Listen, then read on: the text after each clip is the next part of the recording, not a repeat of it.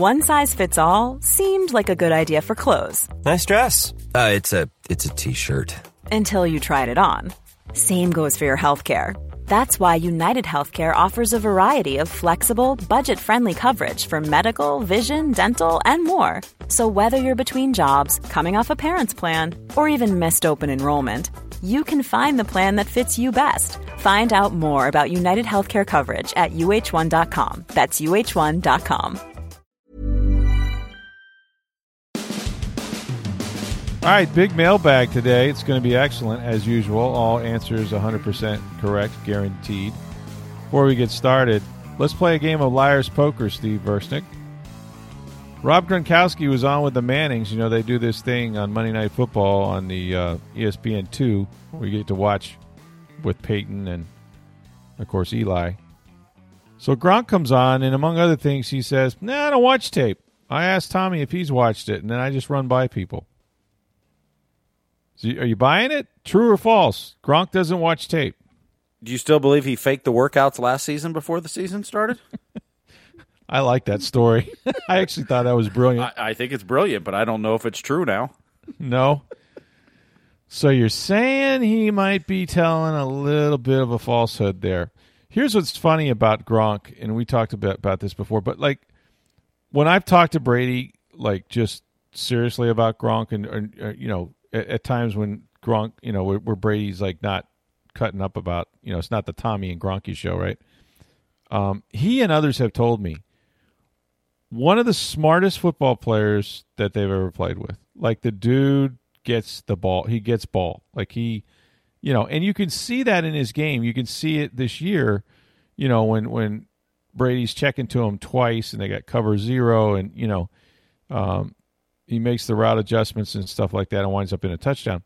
One of the smarter players, I think, in the league and has been had that reputation, but he he he runs from it. He kind of like acts like, yeah, I don't I don't watch film. I just run by people. it works for him though, and and he's done this for you. I mean, you know what was it uh, last uh, before the season? You talked to Gronk's dad, yeah, and we aired the interview here on, on Sports Day Tampa Bay, and he talked right, about Gordy. how how smart all his kids were, and it was you know getting educations and learning too, because sports may not always be there. And, yeah. and that and you know he pushed that in his kids just as much as he did the a- a- athletics part of it and, and well, it, it, the whole family is. And you look at the success that his, his siblings have had and everything else, and, and not just athletically, but you know, it, it's a very smart family. And he's and watch him play football. He's a smart player. He's not just is. running around out there. He makes the correct mm. blocks. He makes the right reads. Yeah. He goes to the right spot based on this coverage and how I'm being played. I mean, if you watch him, you can see how smart he is as a player. Yeah. Well, even in the, I mean the the one play in the Super Bowl and him and Tom were on the same wavelength, but you know, he's he's sort of running a flag route and the guy's playing, you know, outside technique, so he just pivots and Tom has time and as soon as he comes back across the field, you know, Tom puts it on him. So no, he's one of the smarter players. Um, there's no question about that. And yeah, when you know when I talked to Gordy, all his sons played professional sports. Um, all of them made over 3-0. Gronkowski made like a 3-5 at Arizona in like business admin. I mean, he and the the rumor is, I think it's more than a rumor, but the word is that for all the money he's made, and he makes close to what ten million dollars a year of late, um, all the money that he's made in football, he hasn't touched. He has lived off endorsements. That's how well he has done. Endorsements in business. He has a lot of businesses, a lot of companies, um, and he does so well in those that you know football is sort of his side gig. But yeah, um, he was great. He was he was he's always you know he's always that guy. Whenever you see him, um, everybody says if we could all have more Gronkowski in us, we we would never have a bad day. Uh, I thought he I thought he was entertaining. Uh, we ended up blogging it like we do everything, but I but I but I think it was complete bunk. I don't believe a word of it. I think he's very, very. In fact, I know he's really smart. And, now, uh, does he watch as much film as Tommy? I don't think so. Nobody but, watches much film as Tom. Yeah, yeah, no one does that. I mean, Tom. You know, it's funny when you'll talk to Tom on Thursday, and they've got like maybe you know a maybe a sixty minute practice on Friday, and then they're done for the week. You know, walk through on Saturday. Tom will tell you I only got two really important days. Got a lot of lot of film to watch. Got a lot. Of, got to study a lot, and you know we still got a two more days to prepare. And everybody else is like, "What are you talking about? We're going out to dinner tonight. We're going to do the walkthrough, and the, week's over."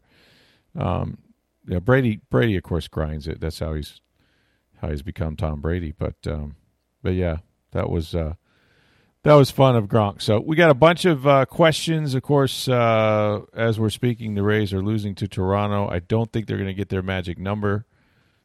Um, clipped. I think the champagne's going to stay on ice for a little bit yeah. longer. The magic number going into Tuesday night was two to clinch the playoffs. Right. To in order mm. to to clinch a playoff berth, they needed to win. Oakland has to lose, and then either Boston or New York would have to lose as well.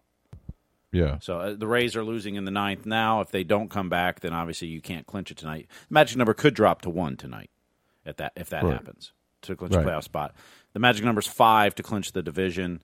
Uh, that all depends on them in Boston right now, who has the least amount of losses. So. Yeah. I, I mean, it's going to be you know right now as it stands. I don't think the Yankees would be in the playoffs. No, they would not. It would be Boston and Toronto in the wild card yeah. game mm-hmm. in at Fenway.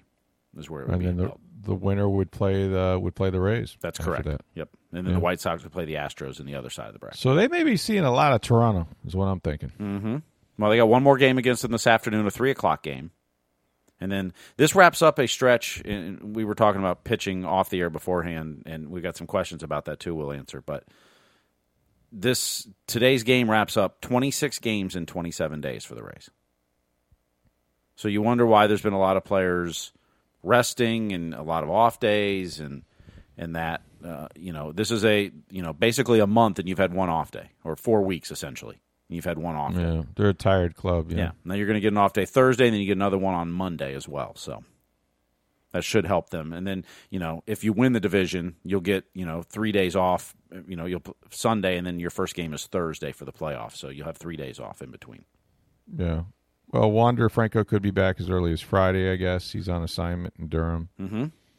So that'll help them. That'll they need that spark. Mm-hmm. Yeah, I think they need that energy too. Mm-hmm. You know, he's a he's a big part of what they do, and he he's sort of. I mean, I know Brett Phillips has that too, but like he sort of filled Adames's role, I think. Uh, but I, I, he gives a different type of energy, and I think it's more, you know, at Production. the plate. And yeah, I mean, it, he doesn't strike out, and, and he's, right. you know, making contact and, and going yeah. deep into counts, and you know, yeah. it's that kind of energy and protection in the lineup that helps other guys too.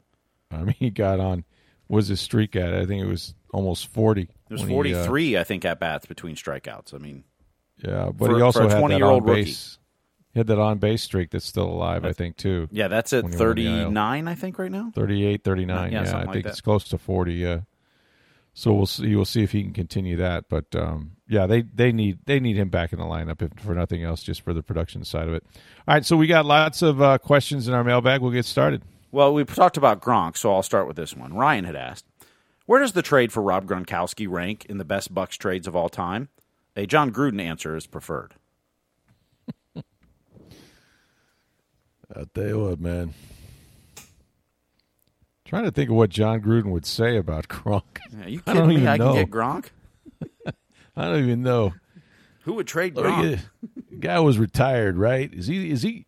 Is he the most accomplished retired football player? Why don't we bring back Barry Sanders? Why don't they bring back Jim Brown? We're gonna we're gonna get retired guys that can play. You know what I mean? Who else is out there? Megatron.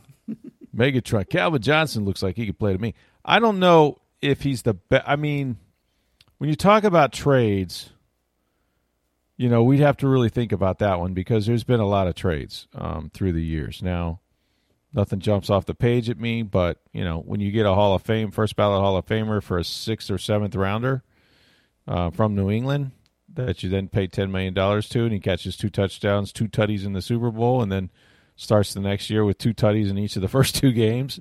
Uh, it's going pretty well. Let's just say that it's going pretty well because then Belichick had to turn around and actually trade higher draft picks to get a couple of tight ends that they're using right now. So um, I would say they got the best of that trade. I don't think anybody really thought that Gronkowski, you know, from a physical standpoint, would be able to hold up much less. You know, last year played 20 games, and and um, he seems to be in even better shape now. I mean, still, you look at the what 18 surgeries or something that he had throughout his career in New England. I mean, he was there was a reason why he quit. I, it's obvious that it wasn't just the injuries, although he did take a year to heal up some of those bones. But um, clearly, I think the whole you know Patriot way beat him down, and um, he's having a lot more fun now.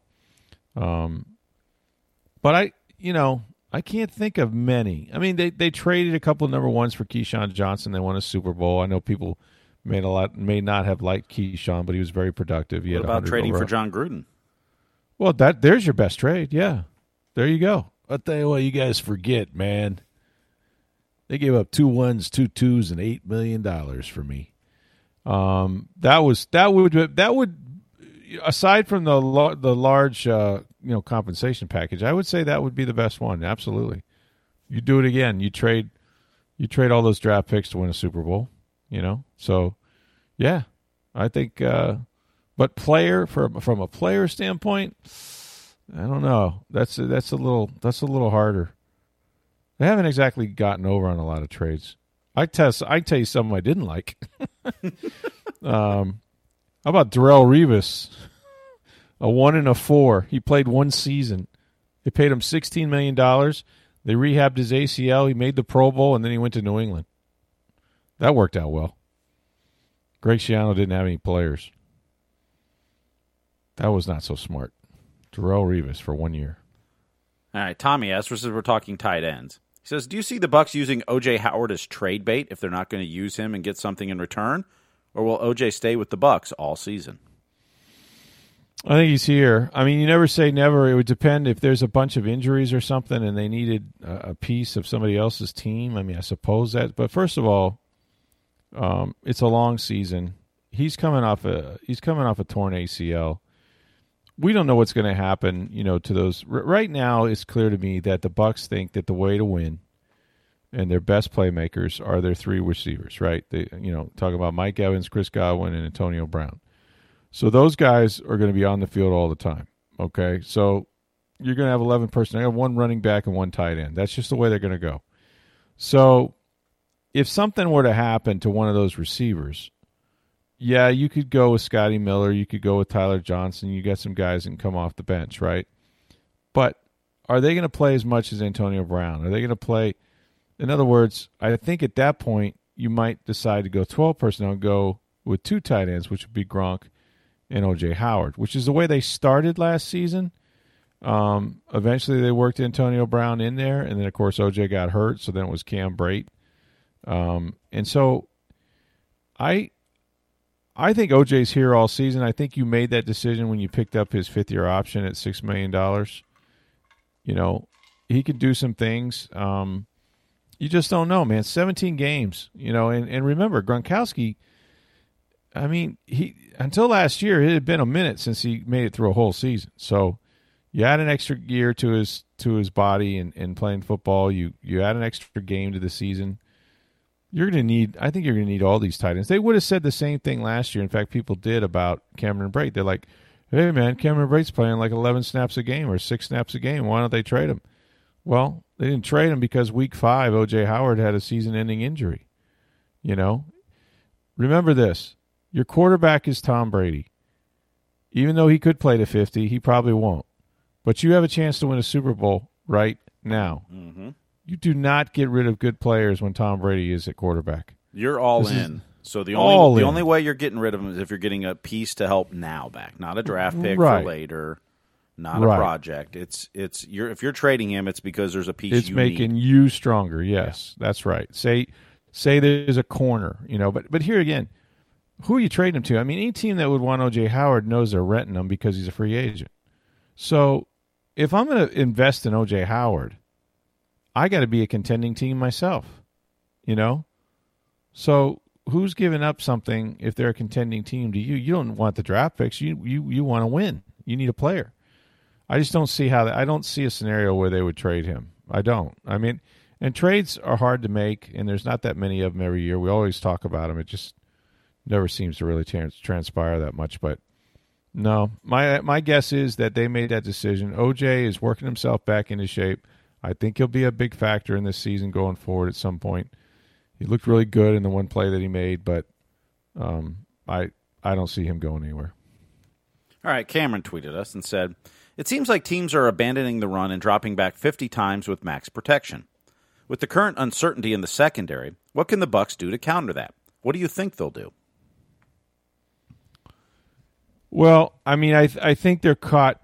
They're kind of caught between a rock and a hard place. I mean, if teams don't want to try to run the ball on them because they're so good against the run, and they're you know, in their first the last two years, they're second now. I mean, teams aren't. You know, I think Atlanta rushed twenty times and they averaged like three five or so, which wasn't very good. Um, even less probably for Dallas. The thing is, you know, you you you got to stop the run. You still have to play the run. What they what they did a better job of in this last game, the tackling got a little bit better. Um, they didn't let anybody get behind them, so you kind of pick your poison. So it's like this: it's like okay, we're going to play off these receivers.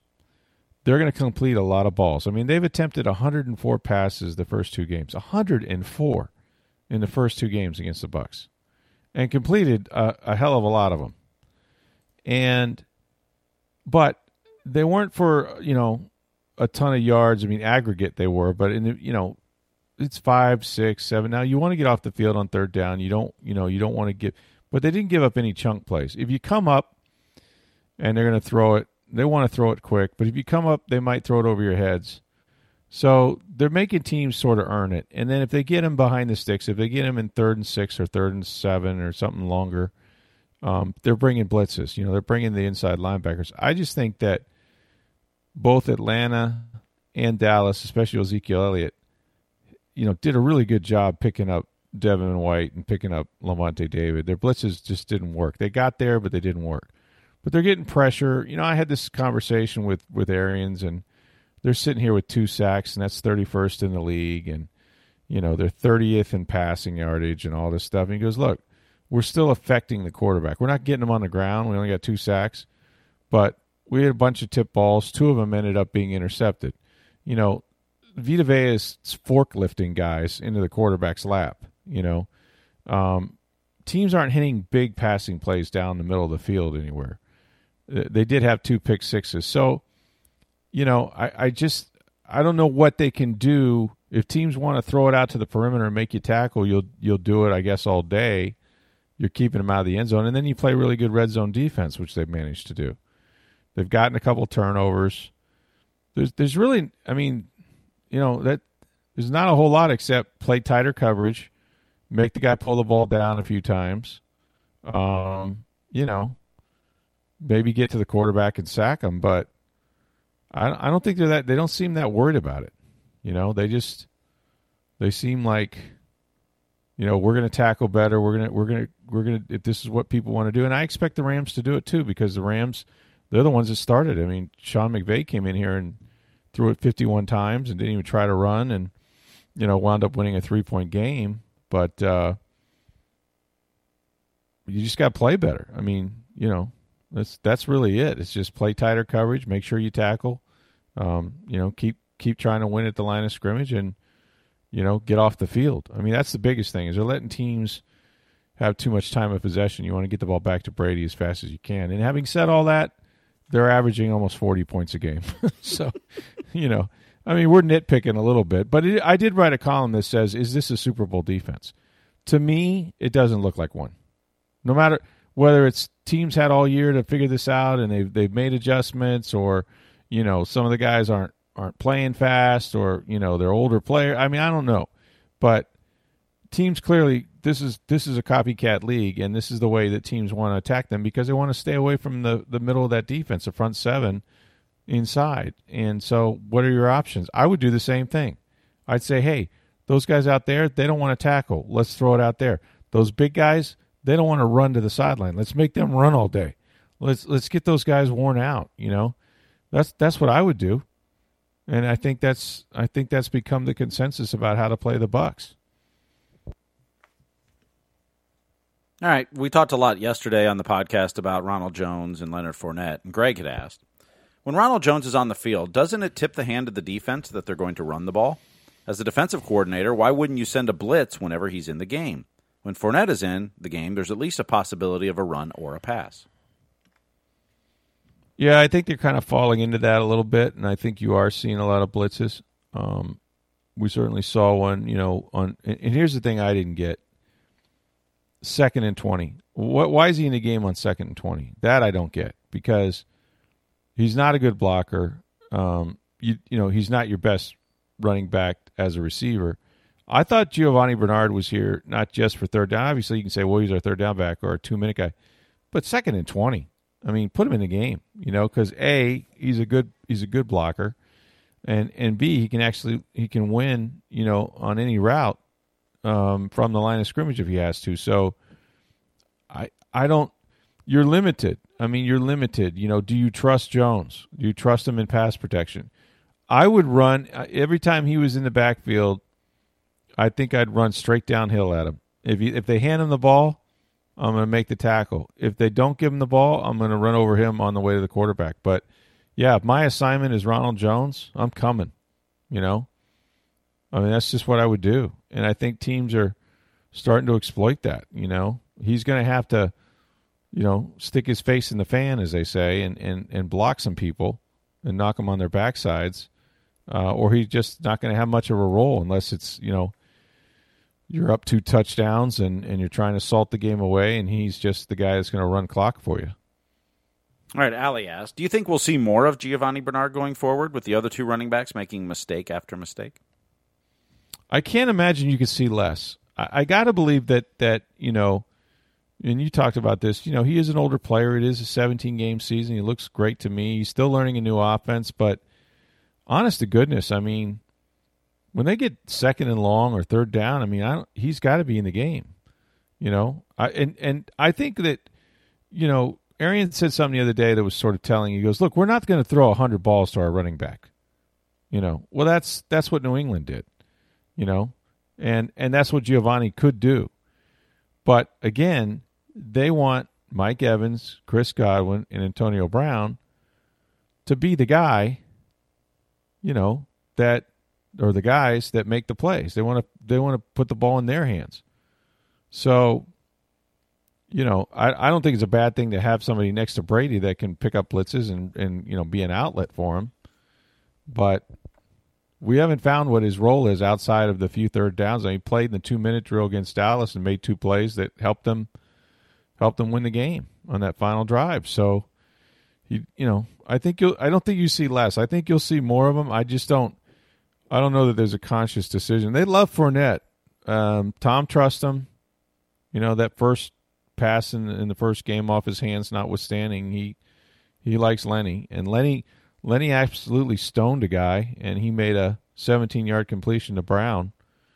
Um, you know, which was his, you know, his only his only catch that night. But um, you know, so so Fournette can do some things, but yeah, I I think I think that going forward, and maybe this is the game. I think I think you're going to see Giovani more. I really do.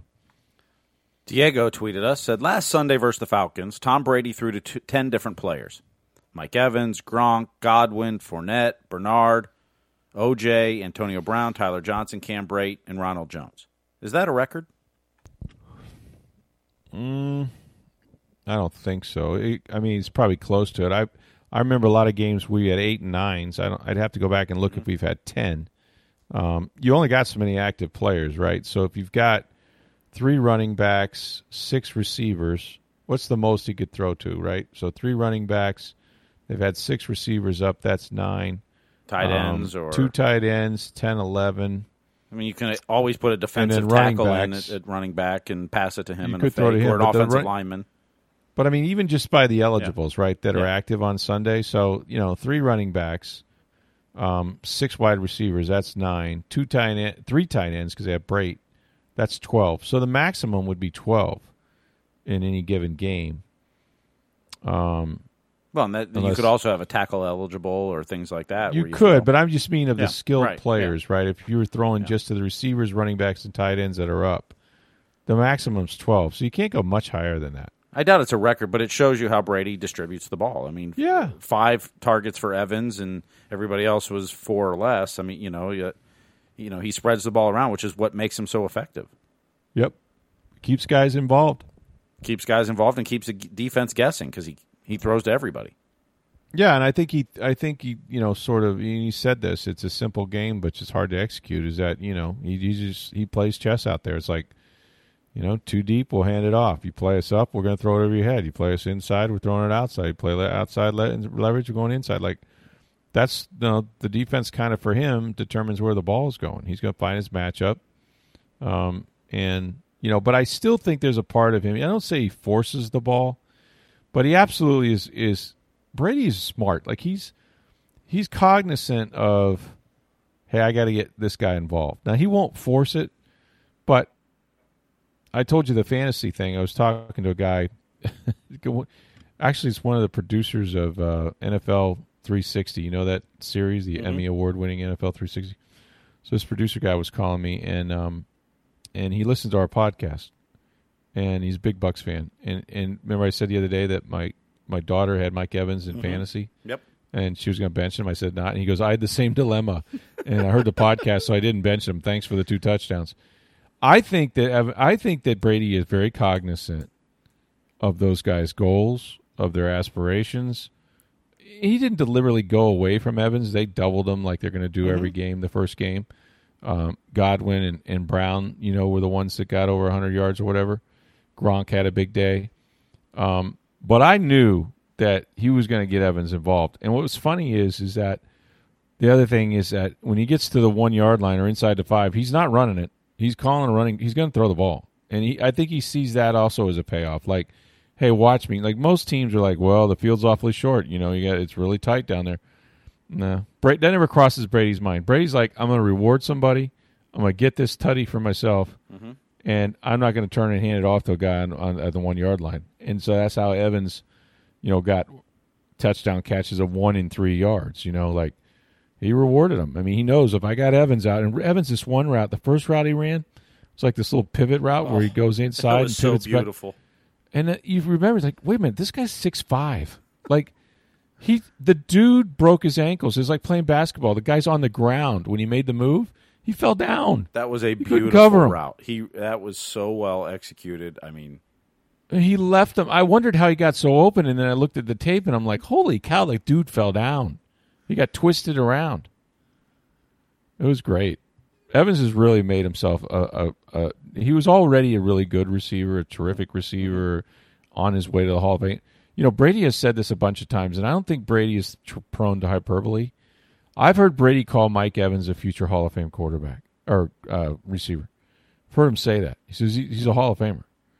I think he believes it. I mean, look, he's this could be the eighth season if he does what he always does. Eight straight years to start his career with a thousand yards. Mm-hmm. Um, you know, obviously, if you do that every season for you play ten years or twelve years, you're going to be there. But I, I think he has so much respect for Mike in his game, and Mike, to his credit, is always trying to get better. Like he's not satisfied with you know whether it's his body or his route running or you know he, he's a guy that's always hungry, always trying to get better. So it's been fun to watch those.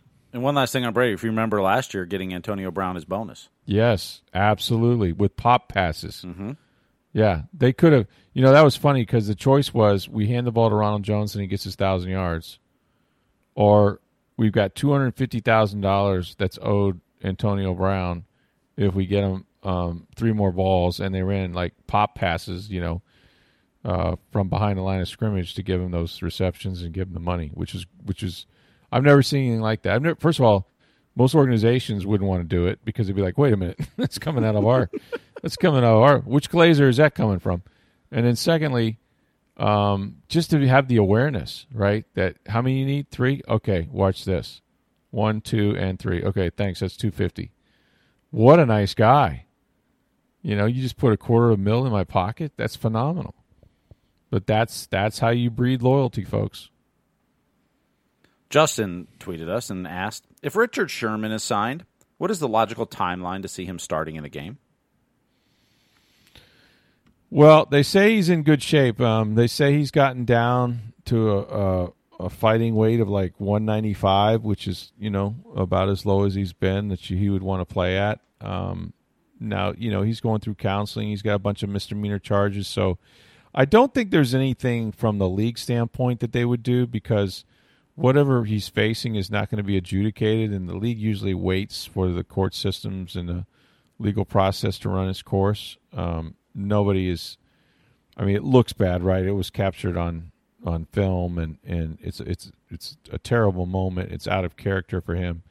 Um, DUIs, if you're convicted, understand. You know, you know they, they can find, they can do whatever they want to because it's it doesn't require a conviction. But DUIs now are three game suspensions since 2020, so that may come to play at some point. But I, I mean, I, I would think that it'd be pretty quick. I mean, I would if he's I don't know what he's doing. He's been in counseling, so I don't know if you know he's kept himself in shape. His weight is down.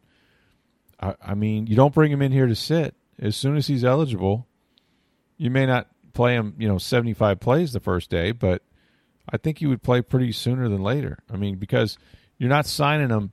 Look, I don't know that they're going to sign him unless they have another injury to begin with. You know, um, you do kick the tires on these guys. You see what their mindset is. You ask them about when are you going to be available? Are you going to be able to play?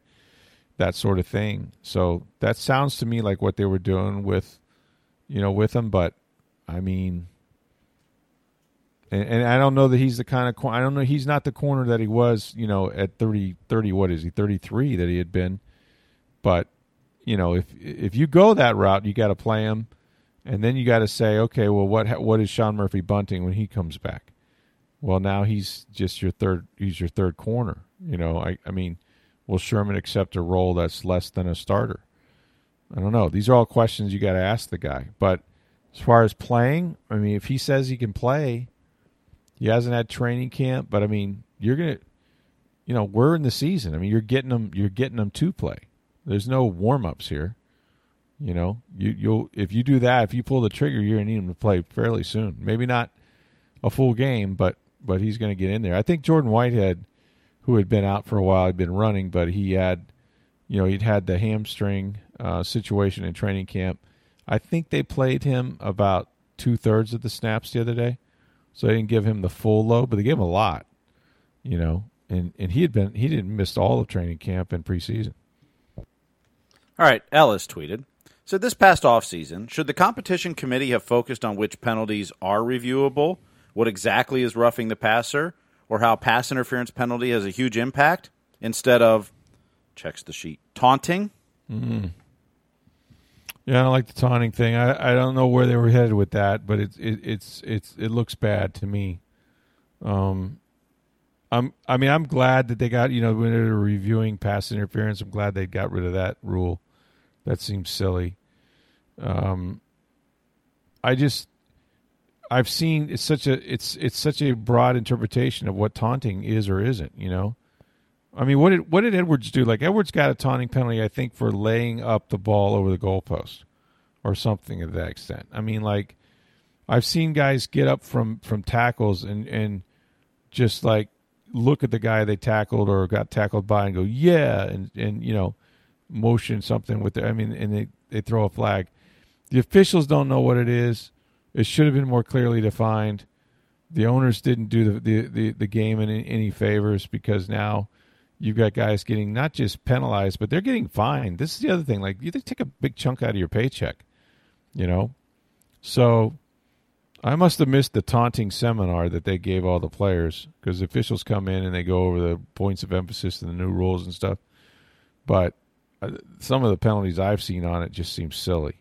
You know, they're playing football for gosh sakes. I mean, there's going to be. Well, I wonder if part of it wasn't the the Antonio Winfield in the Super Bowl, which you know, obviously you've got 100 million people watching that game. It was, I mean, but I mean, but there was a reason thing, he did that too. Which I mean, you know, Tyreek Hill did yeah. it early in the season, right? Yeah. I mean, it's uh, don't we want players to have personality? I mean, isn't that what the no. games have become now? I no, mean, that's what they market. Well, they don't market the individuals. No, but you know they, the thing, about, but but they love it when the individuals are on Madden's cover or in this commercial and and Tom Brady's in Subway commercials, and they love that. The, leagues love that yeah, stuff. They want their players. Yeah, featured. there's not that many though. Here's what I know about the NFL. Patrick okay? Mahomes is in State Farm commercials and Aaron Rodgers, and they love that. Well, they love your quarterbacks and things like that. But here's what here's what I know about the NFL. Okay, and think about this for a minute. Okay, NBA, you know, they're all corporations, right? Every guy on the teams is a, is a corporation. I mean, it just you know, we know them, we see them, all that stuff. What happens in the NFL? You've got guys who go to games, and if their socks aren't pulled up to a certain level, they get fined. Why? It's a uniform violation. Who cares? We care. Why? We don't want anybody standing out. We're going to put a helmet over your head. Uh, if you're wearing a face shield, hopefully that's that's even better. We want people to root for the names on the front of the jerseys, not the back. Um, the quarterback's a little different. I, will grant you because he's got the ball on every play. People know who he is if he's doing if he's doing with Jake from State Farm. But for the most part, they don't want these guys to stand out. Owners want the game to be what's celebrated, not the players. They have no interest in making anybody any money except themselves. And and that's why that's why they have all these rules. You can't take your helmet off during a game. Can't take it off. Lavonte David was mad at himself because he dropped an interception that would have been caught by his teammate had he not gotten in the way. And he took his helmet off. He wasn't he wasn't showing anybody up. He wasn't saying, "Hey ma, look at me," you know. Um, his parents are deceased, but I mean, you know, my point is he just took his helmet off out of frustration. That cost him over twelve thousand five hundred dollars. For what? because he took his helmet. What's so bad about that? No one's going to come up and hit him between the whistles. You know what's bad about it? They don't want his face on camera. They want him to look like everybody else. You're not can't take your helmet off.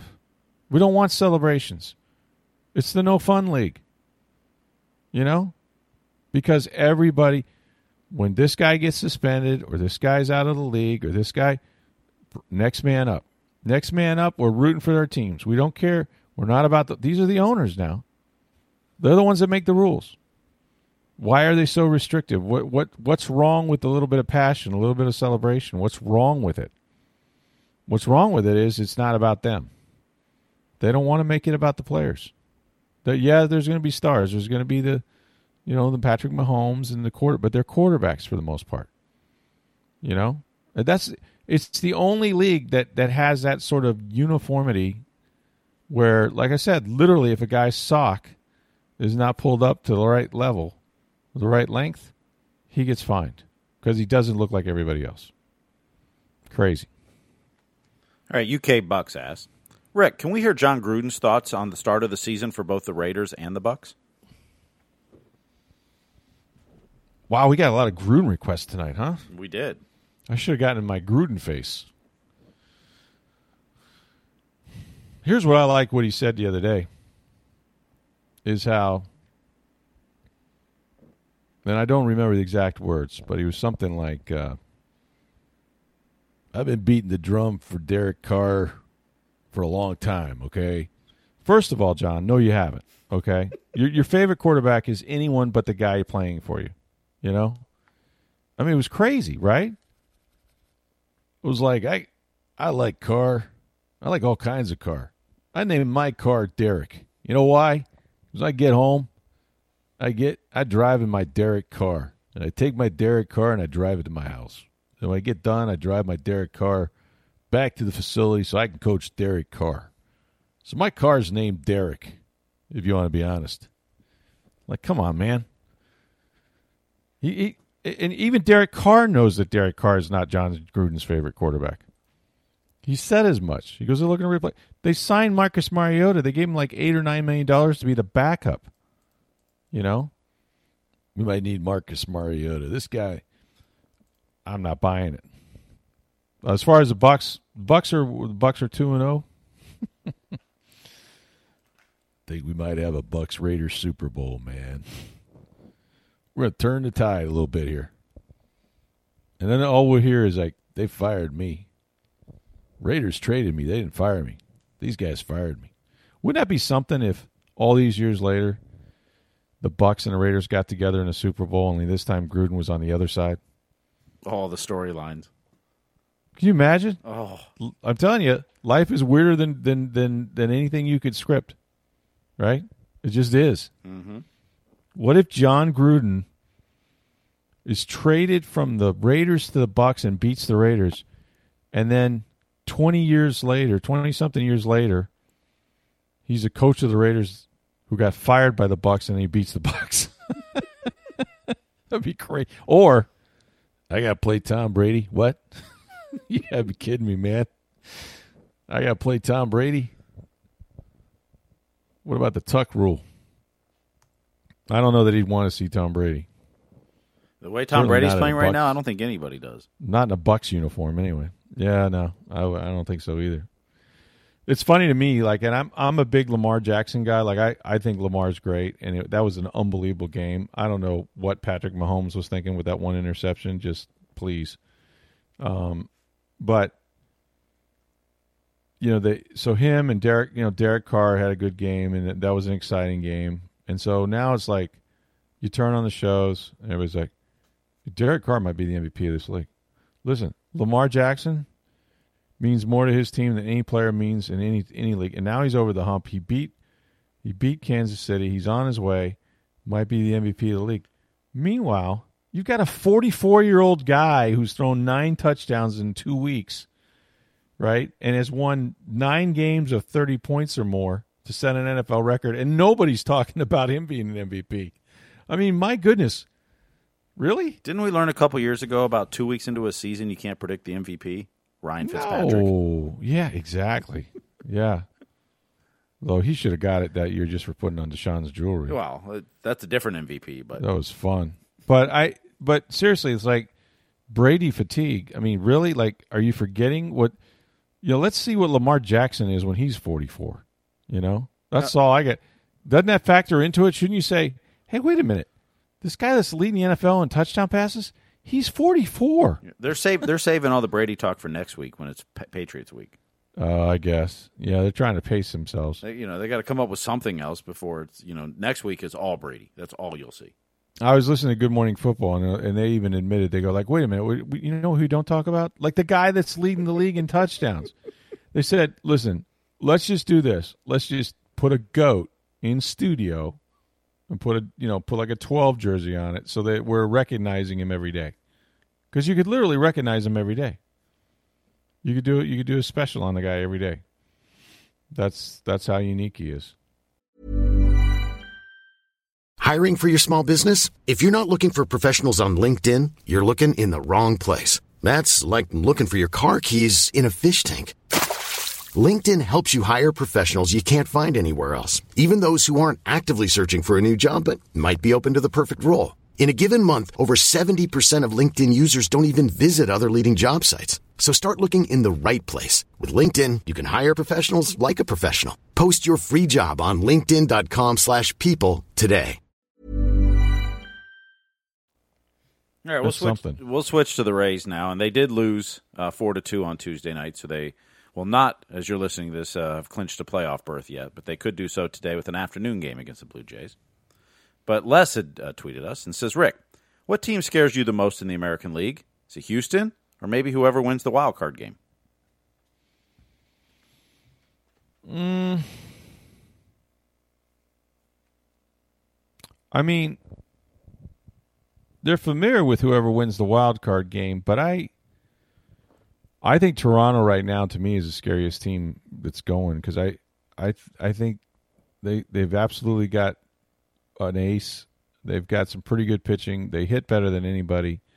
They're not going to be intimidated. None of those teams that come out of the East are going to be intimidated by by the Rays. They see them too many times every year, right? So I would tend to lean that way. To me, if you get in a series with Houston, if you get that far and, and they're not beating the drums or cheating, you got a shot. You know, I mean they they they they did pretty well two or three years ago, whenever it was, 2019, I guess.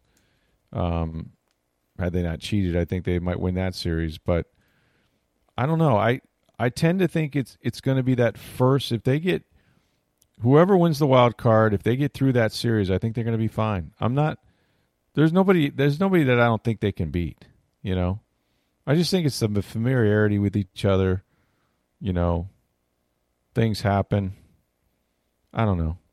I would be, I would be nervous about Toronto right now. I, I, I think, think, you got to be playing well. I think that's the first thing. Like don't if you play, first of all, somebody makes the playoffs, they're probably playing well. But if you're Toronto's been hot for a while, you know what I mean? Like they, but can they, they keep that up for two more weeks? Well, yeah. Why not? They can't. I'm not saying they. I'm not saying they can't, but right. You know, we know. I mean, the Rays a month ago were scorching hot, and yeah, they played Baltimore though a bunch. Well, they you did. know what I mean? Like, but they were they were scoring a lot against Boston. They were scoring, you know. Yeah. I mean, they they they, they had what 10, 11 games in a row of like eight runs. I mean, it was ridiculous. Yeah, no, they were on fire. They were on fire. Their bats were hot, and then that you, that comes and goes. Offense comes and goes. But I just all year long, I've. I mean, I look at the numbers. Like you look at the whole season, right? And and when those guys get up and they flash the batting averages and the RBIs and the home runs, it's hard to believe what the what the production that they Semien, Bichette, uh, Gurriel. I mean, it's it's unbelievable some of the some of the numbers these guys have. You know, Guerrero. There's just one after the other. Like they all could be MVPs. I think run differential is is big in baseball, and you know the yeah. The Astros are by far the biggest in the American League. They're are they? They're about they, have scored two more runs than the Rays and given up about thirty seven less runs. A lot deeper pitching, I know that. Yep. Uh, the Toronto's about the same as the Rays within a, mm-hmm. uh, a couple of runs. Uh, the Yankees run differential is what plus thirty. Um, they yeah. don't they don't score much. I mean, they have okay pitching. Um, the, the yeah. Yankee the Yankees lineup amazing how much money's in that lineup. They're one of the lowest in baseball. Right. We really well because it. it's the thing the Rays do so well is that they battle you. They'll take their walks. Mm-hmm. They'll they'll two strike hits. Um, somebody said the other day I was listening on TV, and I think it was I think it was the Red Sox manager that said, um, "You watch the Rays and pay attention to how many hits they get with two strikes. It's like they're the best two strike hitting team I've ever seen." And I think that might be true. And um, yeah, it's it's a great question. I just always believe that that first series, if you can get out of that first series, you know, everybody gets better, right? You go, you take a step up in class each time you win until you get to the World Series, and then you're going to play the best team, other best team in baseball. And they did that last year, and they ran into the Dodgers. I still think the Dodgers are the deepest team I've seen. I don't know if they're going to win. I mean, the Giants have had a better record, I guess, but to me, they get in a postseason. I still, I, I still would favor the Dodgers in the National League. It's going to be because, funny when the Dodgers get beat in the wild card game and they have a twenty game lead on the the team they get beat by. It's going to be hilarious. well, yeah, maybe. Um, I mean, in the wild that, card, they're up like what 16 and a half games, something like that. I, I know. That would be great if it happens. I just don't yeah. think it's. It, they're 15, I'm sorry, they're 15 and a half up on the Cardinals. So. Right. Yeah. No, that'd be great. But I don't know. I I think if you can just get out of that first series, then you can settle down and say, okay, we belong here. You know, playing good baseball. We can beat anybody. Um, we're one series away from from playing for the championship, right? Um, so yeah, I I don't know. I I just feel like Toronto is one of those teams that they're just they have such a great offense that if you have a bad night, if your pitchers have a bad night, you know, and it, and I've seen them. You know, what was it a, a couple days ago? They had what a three hit shutout against them. I don't know how they did that, but they did it. The one, the one thing about Toronto is their bullpen is not that good. If you can get, you know what else bullpen, isn't good? Their defense isn't good either. Yeah, uh, they, they, can They're struggle just okay. at times. Yeah, yeah. Bo can kind of go up and down. He can throw some balls away. Yeah. Yeah.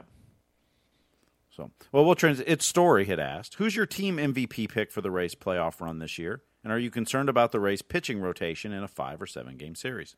Yes, and Wander Franco. What'd you think of Shane Baz the other night? Oh, he was ridiculous.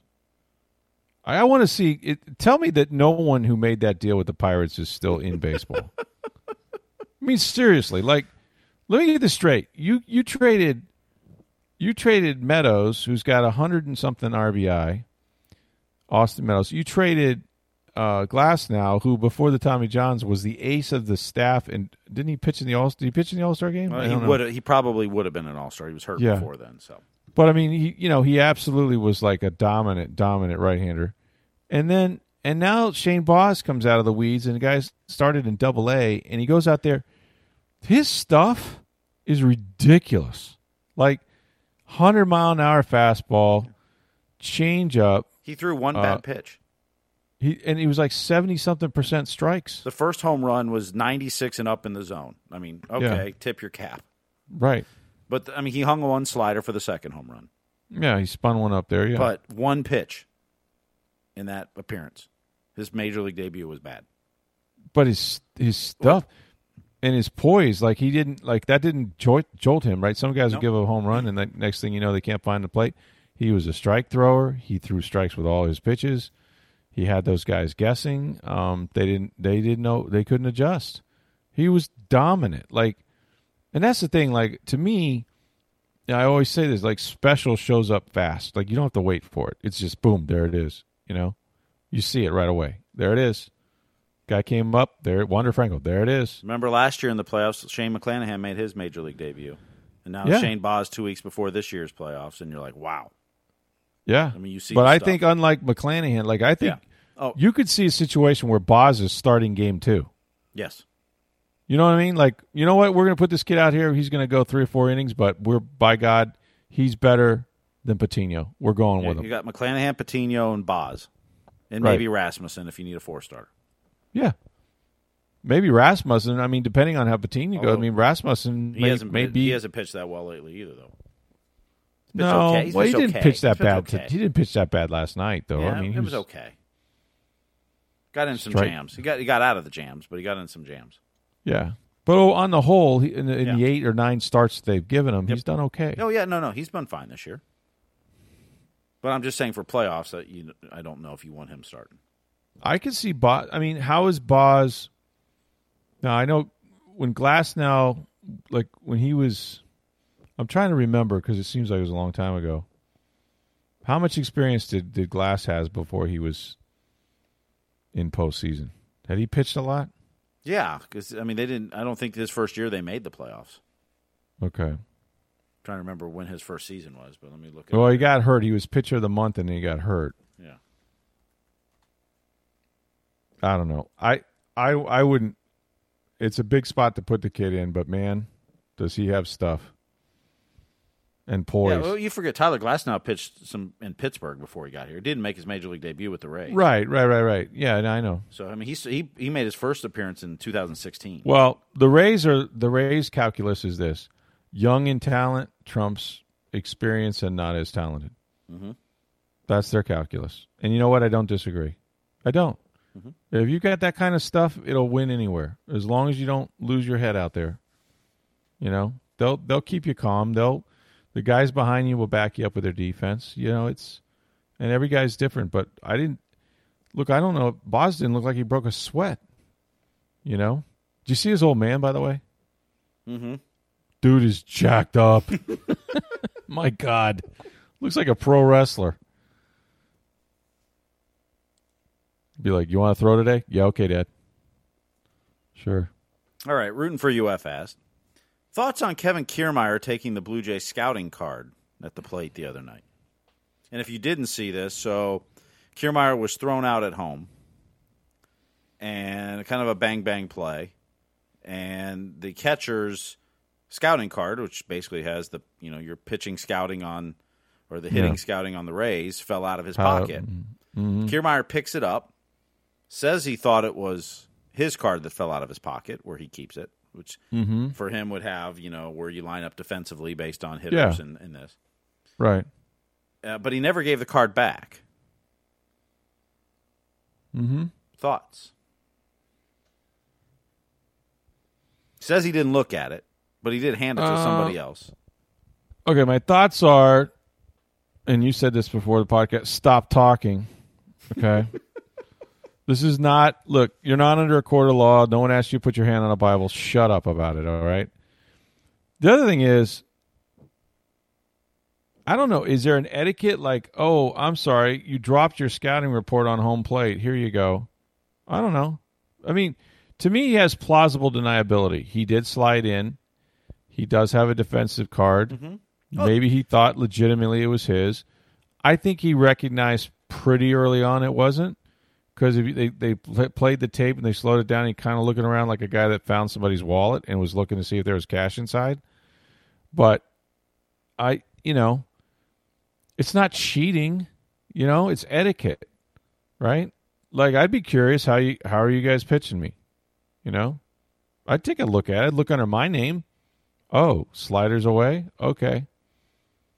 I mean, first of all, is anything on that sheet really going to surprise them? Probably not. But if it does, then you're not doing you're not in the right, right, business. Yeah, exactly. If you don't know, if you don't know after this many years how guys are trying to attack you from the mound, then you you really are a worse hitter than I thought you were. So, I don't know. Part of me is like, I mean, I can see why Montoya stuck up for his guys. Like, I'm not blaming him for for asking or saying something to Cash, but like, part of me is like, so what? Shut up. Yeah. You know, like, I just feel like, all right, so he slid in there give the guy the benefit of the doubt. He saw a card. He could have thought it was his. I don't know when he decided it wasn't. But you know what? That's that's baseball. I mean, it's like you know, you left right. it on the plate, whether you know, yeah, like you're. I mean, I know if you dropped it in the hallway outside the locker room. You, is it change it? Is it different? Right. I mean, you didn't use you know electronics or whatever to steal signs, and, and we know that that's that's not kosher. But right. I don't know. I I'll tell a story, and this is I'm not trying to impugn anybody here, but I went to a party one time with with a bunch of people, and I had I had like I don't know. We were going to take an Uber. I had like ninety dollars in cash, okay, in my pocket. We're all standing around, and ended up not using the money because you know everything was paid for, and it didn't need the Uber, so I ended up not using the money. But I was reaching in my pocket for tips and things like that. Anyway, I dropped most of it. Okay. And okay, bad on me. All right. So like the next day, somebody that was there shows up and said, and and I'm talking about. It, I'm like, oh man, it's, you know, I lost like seventy bucks, whatever. He's like, oh really? I found seventy bucks. Where? Where? Like we were to get like buy a uh, yeah. I'm like, okay, well, probably, and it's like, well, I actually got asked this question like, can you identify the money? It's like, what? Like, I know the serial numbers? What are you talking about? So I lost the money, right? He found it. Not the probably the right thing to do would be hand it back to me, but you know, it fell out of my pocket. He found it, so I couldn't prove it was mine. Could have been somebody else's, I guess. I'm just saying, like, you lost it, right? So quit crying about it. It is what it is. I don't think it's a big. I just don't think this is a big story. Is this a big story in baseball? I think it's overblown, but yeah, because I, I don't think there's a lot of, you know, I don't think there's a lot of info on those cards that aren't aren't pretty much well known. Yeah, it's a reminder of okay, you know, he likes sliders away, avoid that, or you know, I don't know exactly what's on the cards. I haven't seen it, but I don't think it's necessarily proprietary information. Well, it's got to be some kind of proprietary. I mean, it's uh, got to be some kind of information. Yeah, but you're putting info. Yeah, but you're putting it on a card, and you know a card can slip out of a guy's pocket. Yeah. It's not like you're sewing it to the right. inside of his jersey. I don't think it's the advanced analytics that every team does and has their own methods no. of, of, doing that. So I don't think that kind of stuff's in, in that where it's right. You know, no, it just probably says here's the you know here's the hot zones on this yeah. hitter. You know here's the and like you said, if, if he doesn't know how pe- people are trying to pitch him by now, I'm not saying I wouldn't looked at it, but mm-hmm. there can't be something in there that's going to surprise him. Right. I don't know. I just thought it was a non-story, and I and Kevin should have just said, "Yeah, so what." All that's right. my thought. Mark asked a question about Florida State, and he says, "Does Coach Mike Norvell have to salvage the season to keep his job, or does he get another year regardless?"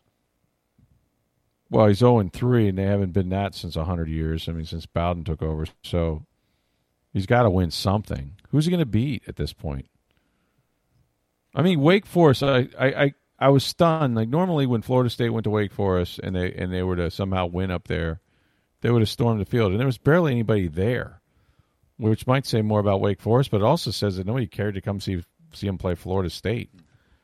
That brand is getting just damaged beyond belief. They got Louisville this Saturday. Then they Who's get left that they could get beat? Syracuse, North Carolina, UMass. UMass they could That's could homecoming. beat. They get Clemson. They could beat. NC State. Nope. Nope. Miami. Nope. Boston College. Mm, you're not beating maybe. Florida. Nope.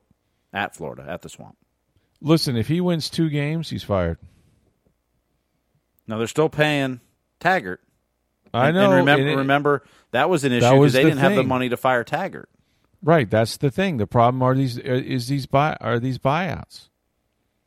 Why does college baseball or college football do that? By the way, I don't get it. Yeah.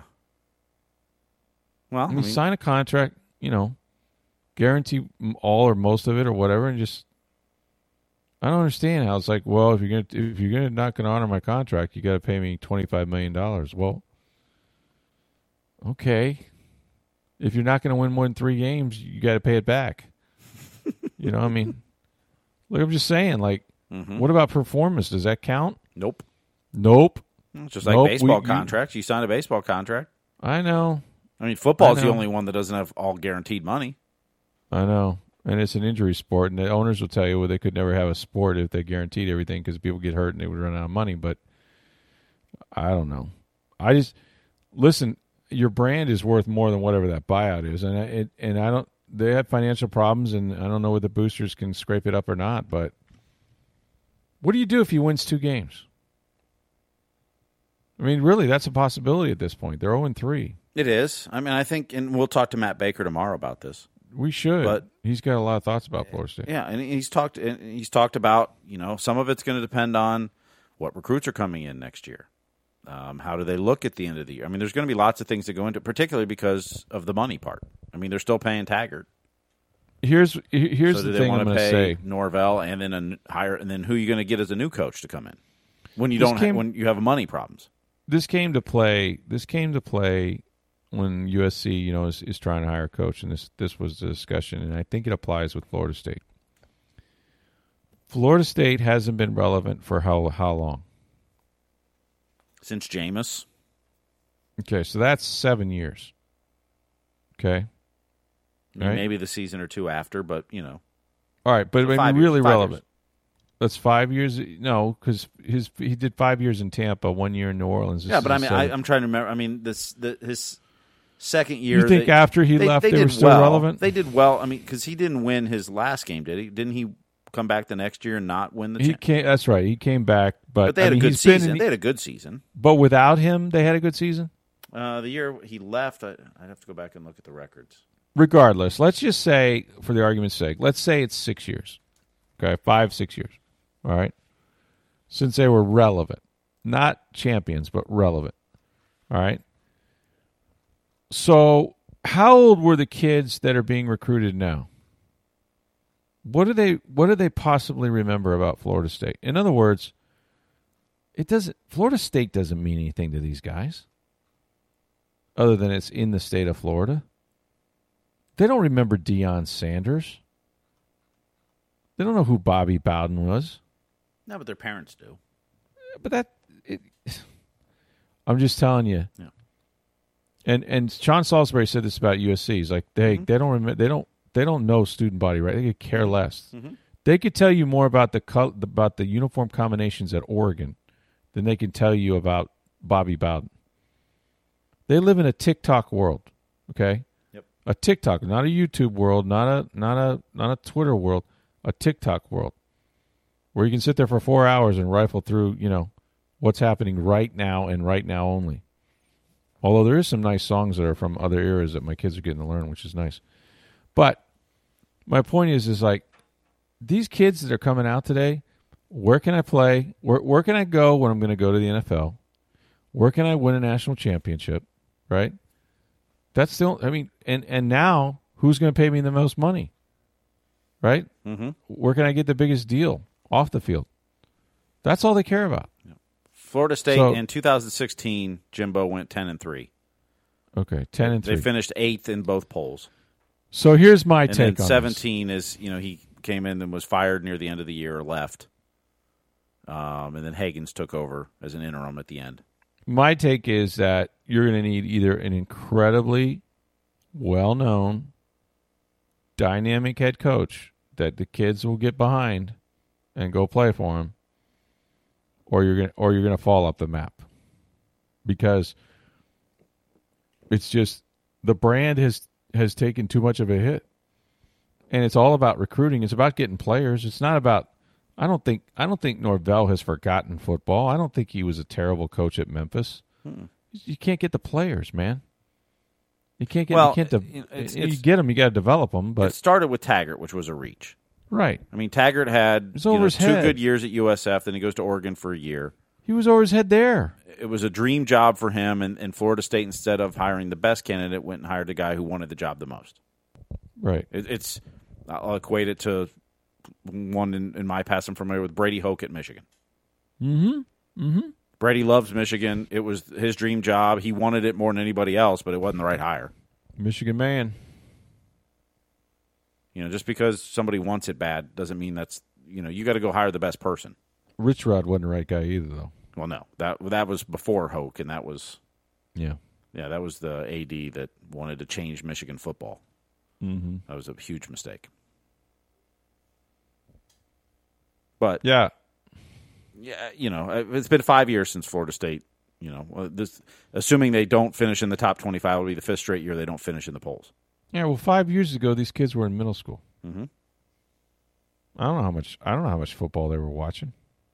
I don't know what Florida State meant to them, if anything. It's just I, I just don't. Although the transfer portal can change things too, so yeah, I mean there'll be a quarterback. You'll have an opportunity to play at Florida State, presumably. Presumably, but are you getting if if I'm in the transport portal, portal now? Granted, you know, Justin Fields was in a trans. He went to Ohio State from Georgia because Joe Burrow play. was. There's always some. Yeah, there's always somebody, right? But I don't know that I'm going there. I don't know. I don't know. I don't know. I I think Florida State's brand is just taking an enormous, enormous hit. And I think, you know, whether Mullen wins the SEC or goes to the SEC title game, or maybe they crap out and, you know, they don't get there. I don't know. Because I, I, tend to think Georgia's going to beat them. But Florida's still a really good brand, man. You know, mm-hmm. Florida's really good. They had two or three first round picks. You know, Kyle Trask is playing for the Bucs. He was yeah. Well, I mean, Florida made it to the SEC championship game last year. Played Alabama there. Right. Everybody saw that game. Everybody mm-hmm. knows Alabama. They watched the SEC. It's the greatest conference in football. You know, maybe the greatest in all of sports. So you're in the SEC. You're playing for championships. You're playing for chips. Florida is where it's at, man. I'm all about. I great big gator, and I'm not negative recruiting as Florida State because I believe me, I spent plenty of time up there. I'm not. I I just feel like that I I don't know that you're gonna you're gonna have to develop some guys that weren't your four and five star recruits because I don't know how many guys are gonna go there. You know, and then you go have a two win season or a three win season, not playing a bowl game, um, get your coach fired again. You're going to need a dynamic coach that somehow people recognize that will go play for him and say, "Yeah, I remember that guy at such and such a place. You know, he's a good dude. I'd play for him." But I don't. These kids have all kinds of ideas, man you know, and now there's even an extra layer of stuff with you know what they can get off the field, but it's sad. I mean, that program, it's gone down in a hurry, and I think it started. I think, you know, Jimbo left it not in good shape, mm-hmm. and um, you know, bad on him for doing that. And then I, Taggart, I think, was over his head, and it got worse. And now this guy inherited a mess, and it was COVID, and you know, he doesn't Usually, those I mean, transitions are because the guy before screwed it up. You know, Urban Meyer. If you look at when he leaves programs, not better than he found them. You know, Ohio State may be the only one that's not because they promoted Ryan Day within, but yeah, yeah. I I don't know. I'm concerned. All right, Craig had tweeted us and says why does Jeremy Foley, the former athletic director at Florida, escape the blame for the football program now being average? After Urban, his hires really killed the brand, and he also let the facilities fall behind. Until they beat Bama, the program is not back. I don't know. Jeremy Foley was there a long time, man. He hired a lot of coaches, Billy Donovan included. Um, I don't think you just look at football. Yeah, Muschamp didn't work out. Um, who was uh, Mac was it McElwain? Who was the other guy? Yeah, Jim McElwain. McElwain. Um, he still got to the SEC title game, I think. Won ten games a couple times, and that didn't work out. I don't know. I don't know that Jeremy killed the brand. I mean, I like we just documented. I think the brand is fine. I mean, if they if they go to the SEC title game and beat Alabama, they're in the national playoffs. So what what evidence do you have that they've killed it? I don't think and you I, have to beat Bama to be back either. I mean, not many teams beat Bama. Period. Right, not, but not many beat to, Clemson or Ohio State. I mean, but here here's the thing though about let me just and I I agree with you. Like no one's beaten Saban lately, right? But here's the thing: if I'm hiring a coach for the University of Florida, my expectations are to win the SEC. Mm-hmm. That's why I'm playing is to yeah. win, not to go to the SEC. I think I think they could go to the SEC than they have gone with lesser coaches. You know, they have. Mm-hmm.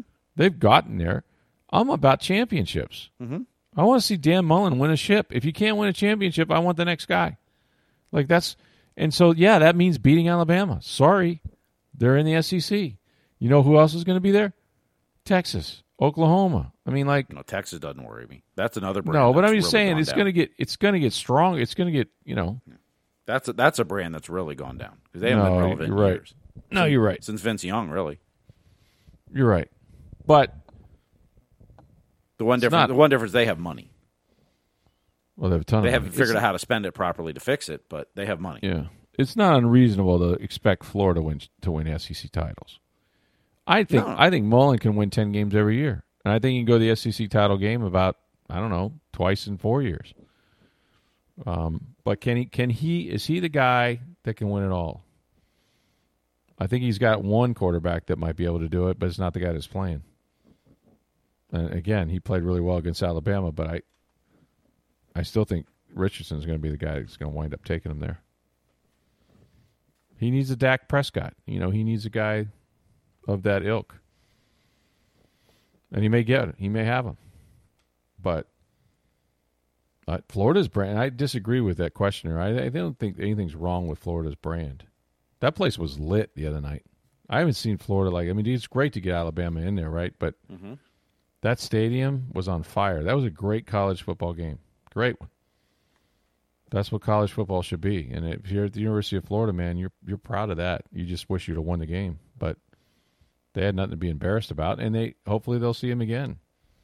You know, great questions as usual, though. Nice variety. We had some we had some uh, college football mixed in there. Speaking of college football, it's a great segue. We're going to talk to Matt Baker, our college football writer. He'll tell you all about the Alabama and the Florida game and what the situation is with Mike Norvell at Florida State. USF headed out to BYU. Late game, ten fifteen Saturday game. night. Yeah, yeah. We got to stay up. We got to stay up to get that result. Maybe not too late, but um, that's going to be a tough road trip for them. The Bucs are back at work, uh, getting ready for what I think. What I think will be their hardest game or the biggest, the toughest opponent they'll play this year. I think. I think it'll be the LA Rams. I, I yeah, definitely on the road. I mean, I think Buffalo at home's tough, but that's at home. Yeah, but that's at home. But um, New Orleans is tough. I'm not saying that'll be easy. They're capable. We've talked about them in the NFC South. It's also but, the first road game with fans in two years for this. First road game fans. in two years. Yeah. And you know what? Like people say, well, what's the big deal? Well, it is a big deal because communication is not good. And so that affects the offense. It's the offense been carrying this team, right? Mm-hmm. They've been carrying this team. And then the, the team will be behind the Rams. It's a new stadium, which is really nice, I hear. Um, it's also your first road trip, and you still haven't really traveled. I mean, they went to Houston for a preseason game, but there's a routine to traveling. And if you're new on this team, you got to get, you know, a long flight, like all that stuff matters, man. These are the games played by human beings. So, you know, hopefully they um, they've had a couple COVID cases. Um, Kevin Minter uh, was one of them. So you hope that that that doesn't become a thing. But yeah, I'm with you. It's it's it's you got to remember it's in a hostile environment, and and yet you know the Rams were able to come in here. Um, you know, and win. And, and, and the Bucs have gone out there and won before. I think they played them at USC the last time. But uh, this this to me could wind up having playoff implications. And and I still think that San Francisco is going to win a ton of games in that division. They could split with Arizona. They could split with the Rams and still win the division. Um, Seattle, same thing. It's a really tough division, but something tells me that Matthew Stafford is going to be Tom Brady, you know, esque in that he's going to turn that franchise and get them to where they want to go, which is right back home, by the way, where the Super Bowl is in their own home stadium, much like Tom did. They've got it all. Uh, not a great running back cast, but they won't try to run the ball anyway. Great coach. Um, this will be, to me, if the Bucs go out there and they handle these guys, like really handle them, the defense plays well, they win the game, Brady looks good. You're gonna all the talk on money about him going back to Boston is they may not. Uh, no, get ready for this because I've already heard it. The talk on money would be not only going to kill the Patriots, they're not going to lose a game. That's what people are going to be talking about. Who's going to beat these guys? You know, and let Jameis go out there and play another tough, another bad game, and New Orleans lose again, and and the Bucs go and win. It's going to be on. You know, people are going to be all over them. But, but yeah, it, it's going. to The next two weeks are going to tell us a lot about this football team. And look, if they're three and one, that's okay. They're not out of anything. But this would be a big one for them to get, a real big one. I, I think it's going to be a great test. So we look forward to that. Um, the Lightning report again, today. We got the ten. Yeah, I mean this is this is hockey already. The shortest off season in the history of hockey, right? Yep, yep. Media days today. The first practice will be on Thursday. Incredible. So Sixty players in camp to start.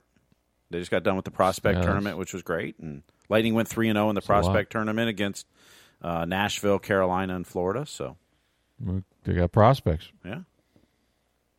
Hockey's here. Hockey's fun. Yeah. Opening night is uh, three weeks from uh, yesterday, Tuesday. Who they got? The Penguins in town. Oh wow! When they'll they didn't raise play the them banner. last year, right? No, they did not. They only played eighteen or seven teams last year. Yeah. In, in the regular season, so back to a full slate and every team and traveling mm-hmm. and all that. So that'll be fun, man. We got it all. This is the this is the best time of year if you're a sports junkie. You've got college football getting up in full tilt. The NFL now is running uh, weekly. You've got uh, Major League Baseball coming down to the pennant races here in the final weeks, uh, almost to October, and then hockey. So you got them all, got them all going, man. So yeah, get your popcorn ready and your TVs ready because there's no shortage of sports on every night. It's going to be fun. Thanks for listening. Uh, we'll be back tomorrow again uh, with our college football writer Matt Baker to get you ready for all the weekend games. For Steve Burstyn, I'm Rick Stroud of the Tampa Bay Times. Have a great day, everybody.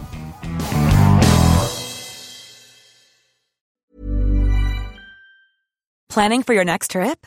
Elevate your travel style with Quince. Quince has all the jet-setting essentials you'll want for your next getaway, like European linen, premium luggage options, buttery soft Italian leather bags, and so much more and is all priced at 50 to 80% less than similar brands. Plus, Quince only works with factories that use safe and ethical manufacturing practices. Pack your bags with high-quality essentials you'll be wearing for vacations to come with Quince. Go to quince.com/pack for free shipping and 365-day returns.